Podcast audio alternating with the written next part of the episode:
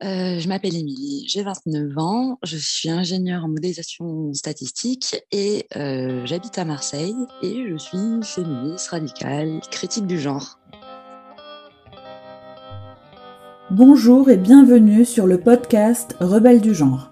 Nous sommes des femmes, militantes pour l'affirmation et la protection des droits des femmes basés sur le sexe et donc notre biologie. Le sexe est la raison de notre oppression par les hommes et le genre en est le moyen. Nous sommes les rebelles du genre. Nous observons aujourd'hui avec fureur des hommes qui envahissent nos espaces, agressent nos sœurs, revendiquent nos droits. Conditionnés à la gentillesse et touchés par leur victimisation, les femmes mettent en général un certain temps à comprendre l'arnaque du mouvement transactiviste et commencent souvent par soutenir cette idéologie. Puis elles ouvrent les yeux, constatent sa violence et la refusent. Ce podcast est là pour donner la parole à des femmes qui expliqueront pourquoi et comment elles sont devenues critiques du genre et qui témoignent de leur parcours. Écoutons leurs paroles.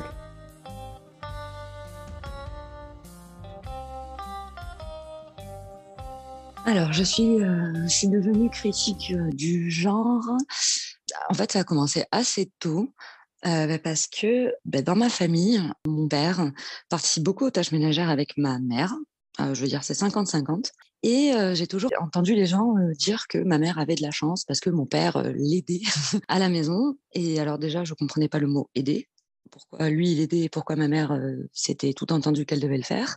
Et ensuite, pourquoi alors que, je veux dire, mon père, il est valide, hein, il a 2 bras, 2 jambes, pourquoi il ne peut pas participer aussi aux tâches qui incombent au domicile qu'il occupe communément avec ma mère, en fait. Donc déjà, il y a eu ça, où je me disais, en fait, pourquoi lui ça paraît être un super-héros des temps modernes et pourquoi ma mère, c'est normal, quoi. Donc, première question que je me suis posée finalement assez jeune. Après, ensuite, comme j'étais plutôt forte en maths et en matière, scientifique dure, j'ai toujours entendu dire que j'étais forte dans ces matières pour une fille. Donc déjà, pourquoi pour une fille ? Enfin, est-ce que mon cerveau, il est, je sais pas...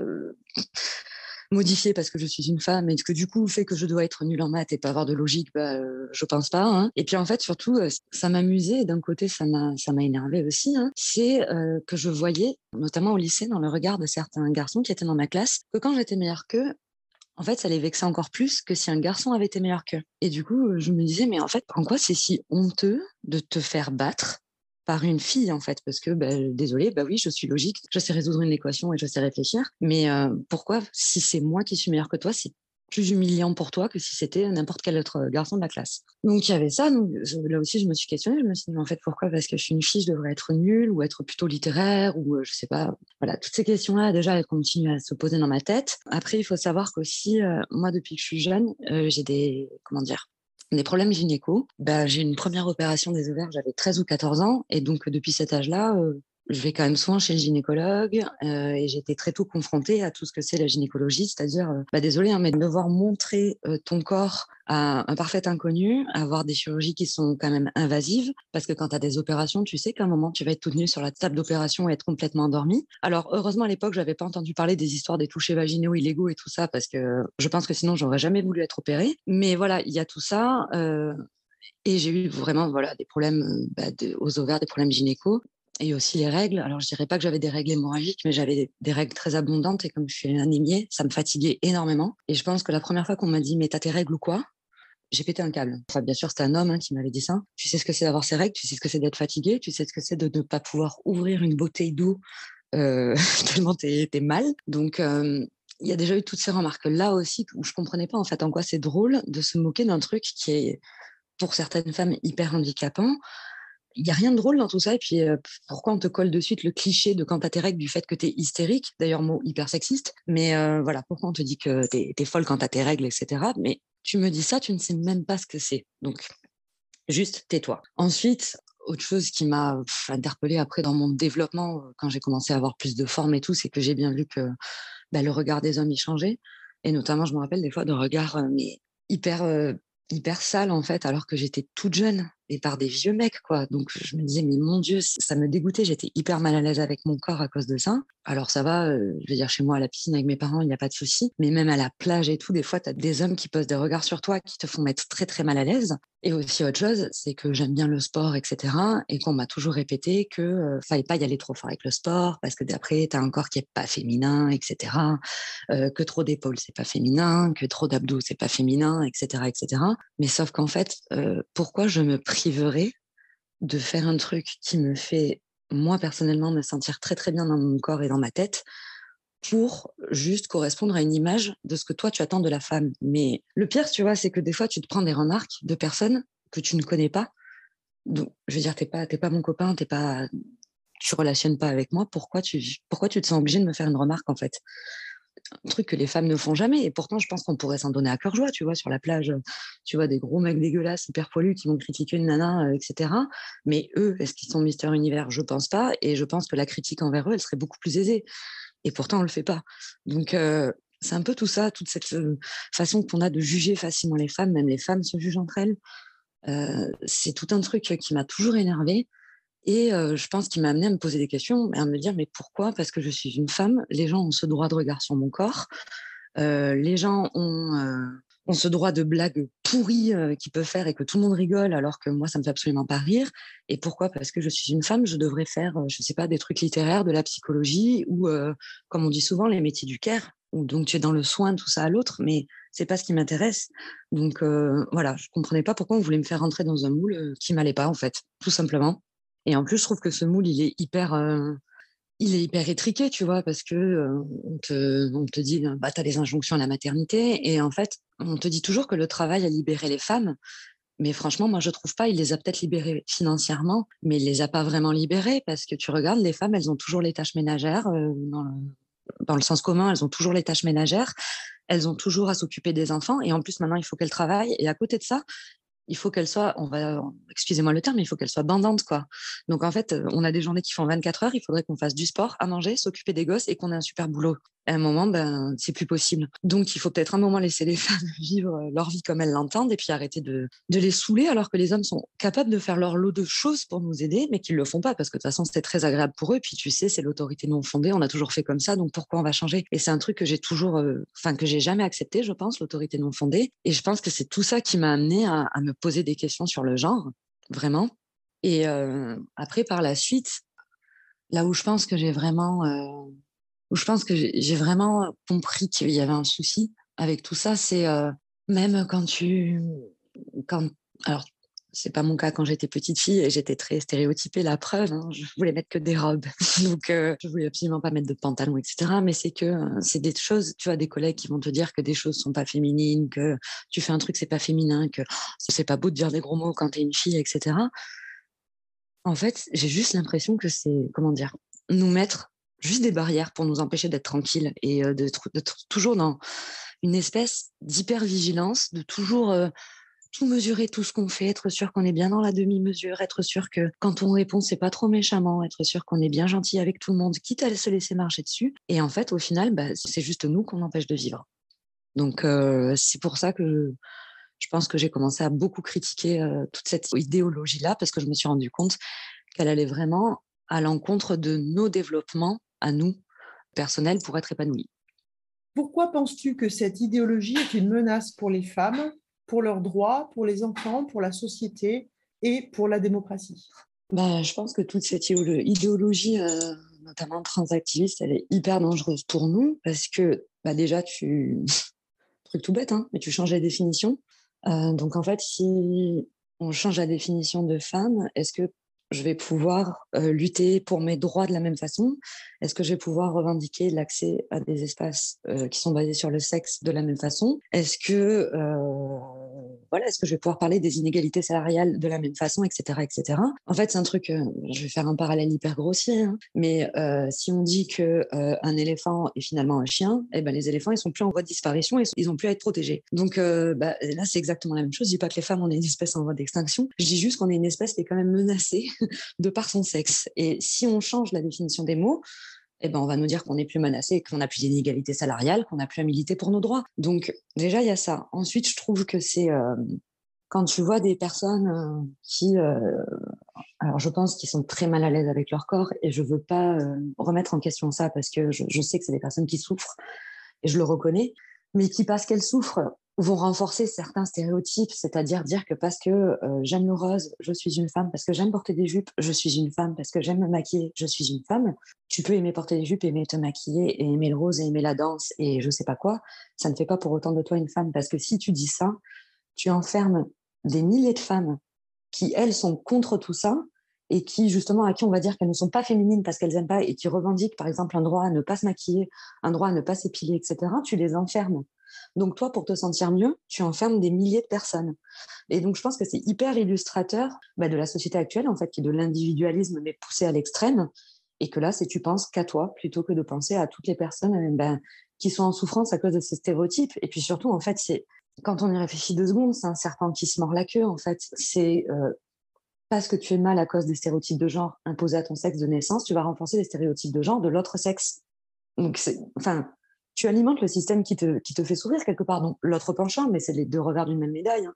Donc, tu alimentes exactement le même truc que celui qui t'a fait souffrir de base. Donc, je trouve que c'est complètement idiot. C'est pas une solution. C'est peut-être ça peut peut-être paraître une solution dans l'immédiat, mais en tout cas, c'est pas une solution sur le long terme. Et je trouve aussi que cette idéologie-là est hyper dangereuse. Autrement, parce que on te revendique l'accès à des espaces qui sont réservés aux femmes, mais c'est hyper dangereux. J'avais vu un post d'un transactiviste hyper influent. Alors en plus, sur le post en question, je crois qu'il a été supprimé depuis, mais sur le post en question, il était déguisé en fée, donc ça me dégoûtait. Et en plus, il disait que voilà, les petites filles n'étaient pas si innocentes que ça et qu'il fallait arrêter avec cette idée-là. Et je me dis... Quand on voit ça, comment on peut laisser ces personnes-là, sous prétexte d'une idéologie de genre, accéder à des espaces où il y a des petites filles, en fait ? C'est juste, mais c'est un encouragement à la pédocriminalité. Et en fait, ce qui m'énerve, et c'est là que je trouve dangereux, c'est parce qu'en fait, il y a un tel discours victimaire de ces personnes que tout le monde en arrive à les plaindre, et que quand toi, tu dis que... en fait, réfléchis, si on laisse l'accès aux toilettes des femmes à n'importe qui se prétend être une femme, c'est la porte ouverte pour tous les violeurs et les pédocriminels, et tout le monde te répond « Mais non, arrête, c'est pas vrai, c'est tiré par les cheveux, ces gens-là, ils sont en souffrance, etc. etc. » Oui, je dis pas qu'ils sont pas en souffrance, mais on voit très bien ce que sont capables de faire certains violeurs, etc. On va pas pour autant leur laisser la porte ouverte, quoi. Enfin, je trouve que c'est surtout ce discours-là, ils sont toujours à se victimiser. Ils sont toujours à abuser, je trouve, de l'empathie des femmes la plupart du temps. Donc, ils vont se mettre à les plaindre et qui ont cautionné certains de leurs agissements, qui au final sont pas innocents, on va pas se mentir non plus, pour certains, parce qu'il y en a qui veulent juste se sentir mieux dans leur corps. Mais ça laisse quand même la porte ouverte à des choses, à des dérives qui me font, moi, très, très peur. Et aussi, il faut... Enfin, le discours victimaire, justement, je pense qu'il faut le remettre en question, parce qu'on te parle beaucoup des crimes contre les personnes transgenres, etc. Oui, bien sûr, il y a des crimes contre les personnes transgenres, et évidemment, ces personnes-là, elles ont droit à la sécurité comme tout le monde. Mais par contre, lors de la journée du souvenir trans, on s'est penché sur les chiffres. En fait, avec Radcan, donc, elle avait trouvé des sources qui recensaient tous les meurtres de personnes transgenres en France et aux États-Unis. Et à partir de là, j'ai essayé de faire des stats inférentielles un peu pour voir si vraiment ces personnes-là étaient plus tuées que le reste de la population. Donc, en fait, ce que j'ai fait, c'est que j'ai essayé de... Alors, je suis partie sur un chiffre qui était celui de l'Angleterre, je crois, qui donnait le pourcentage de personnes transgenres dans la population. Je l'ai appliqué aux populations françaises et américaines selon les données de l'INSEE et de la Banque mondiale. Donc, comme ça me donnait une estimation à peu près de la population transgenre. J'ai regardé le nombre de meurtres en France et aux États-Unis des personnes transgenres, et j'ai comparé ça au taux d'homicide pour les mêmes tranches d'âge. Et parce que j'avais les âges des personnes, pour les mêmes tranches d'âge et le même sexe, j'ai comparé ça au taux d'homicide de la France et des États-Unis que j'ai trouvé sur la Banque mondiale. Et en fait, quand tu compares, en fait, ils ne meurent pas du tout plus que la population lambda, quoi. Mais le problème, c'est que avec tout ce qui est les réseaux sociaux et tout, moi, ça m'a demandé du temps, en fait, d'arriver à ces conclusions-là. Et c'est dommage que ces chiffres, qu'on nous vende que les personnes transgenres, elles sont plus agressées que la moyenne, etc. Et alors que pour débunker l'information, il te faille déjà un petit bagage statistique, et en plus, il te faille aller chercher des données un peu dans tous les sens, qui ne sont pas forcément accessibles.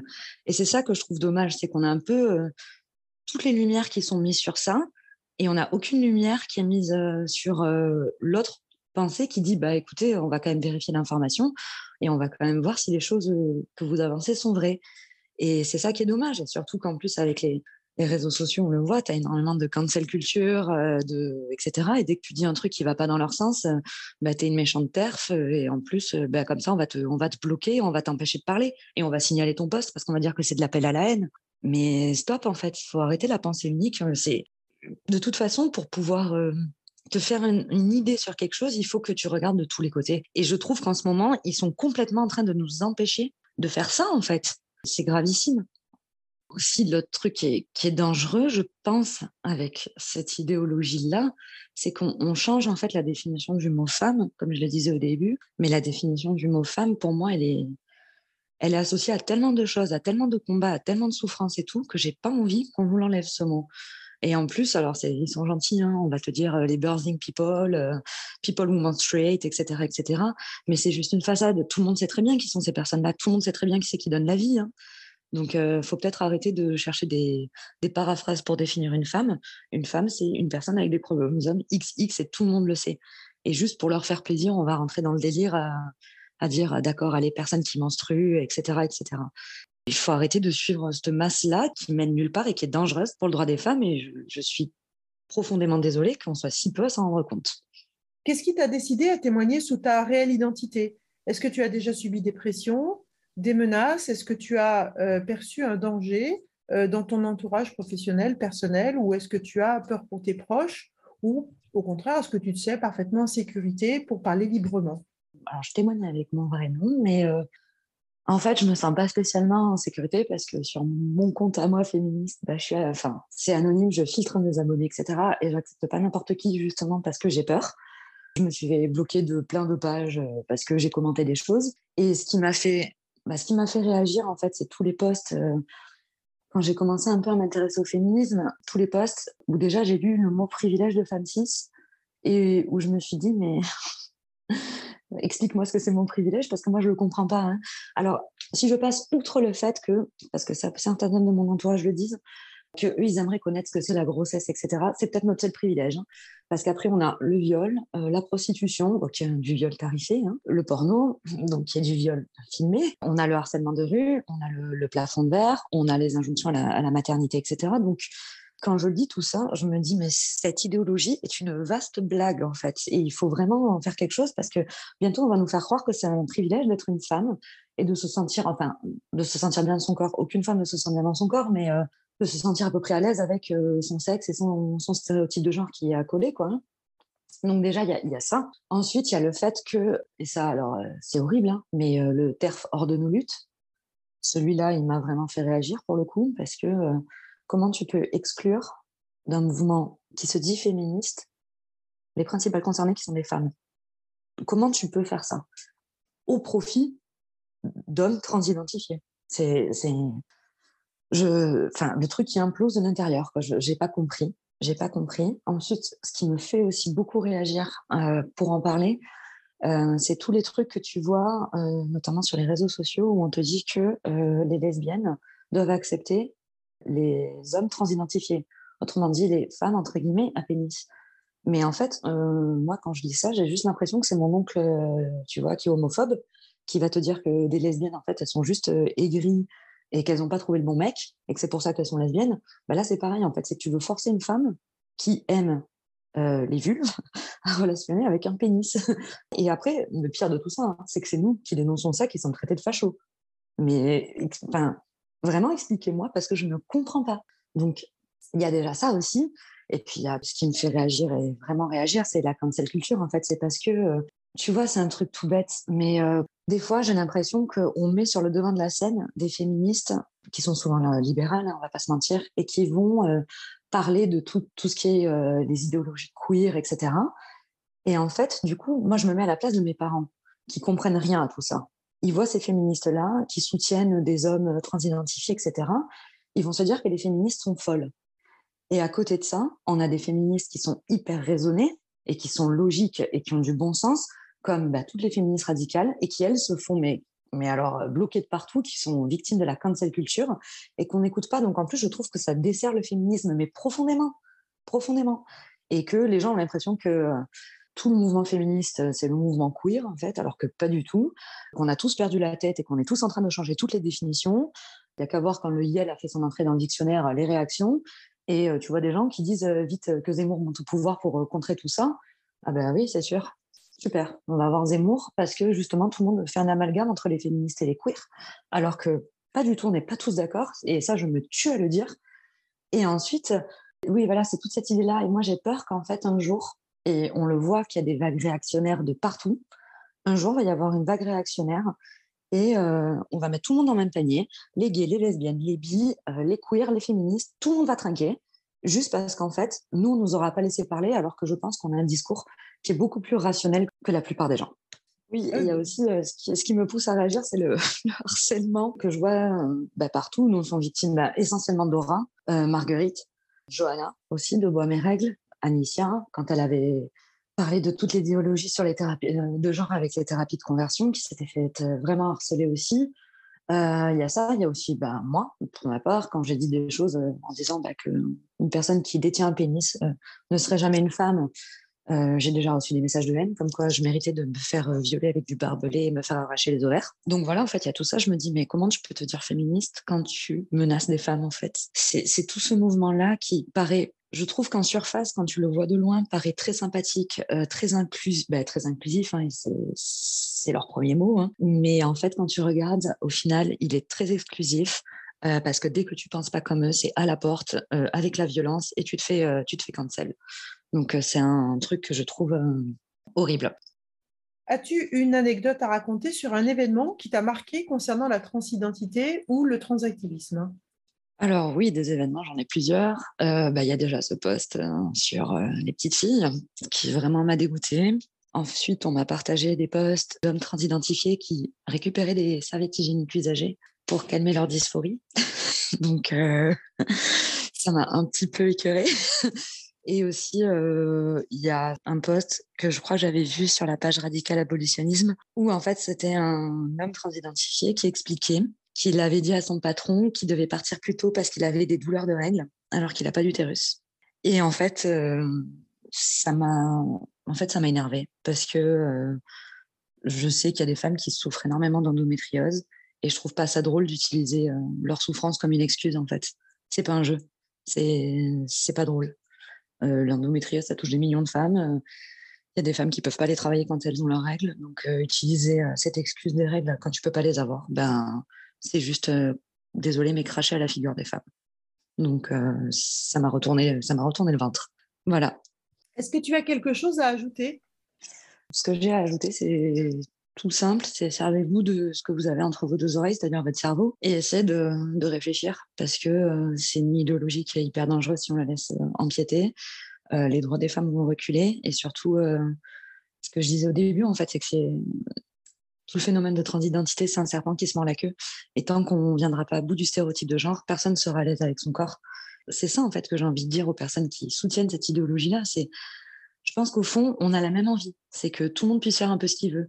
Mais juste, au lieu de renforcer ce qui nous fait du mal, lutter avec nous pour abolir ce qui nous fait du mal et ce qui vous fait du mal aussi à la base. Et j'aimerais que les gens essaient un peu plus de...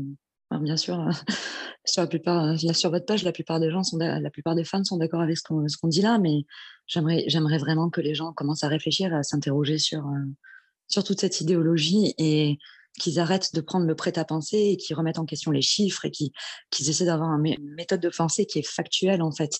Il faut toujours remettre en question les chiffres qu'on nous avance. On le fait pour les sondages à la présidentielle, faites-le pour aussi tout ce qu'on vous avance sur le discours victimaire des transactivistes, sur les histoires des droits des femmes, etc.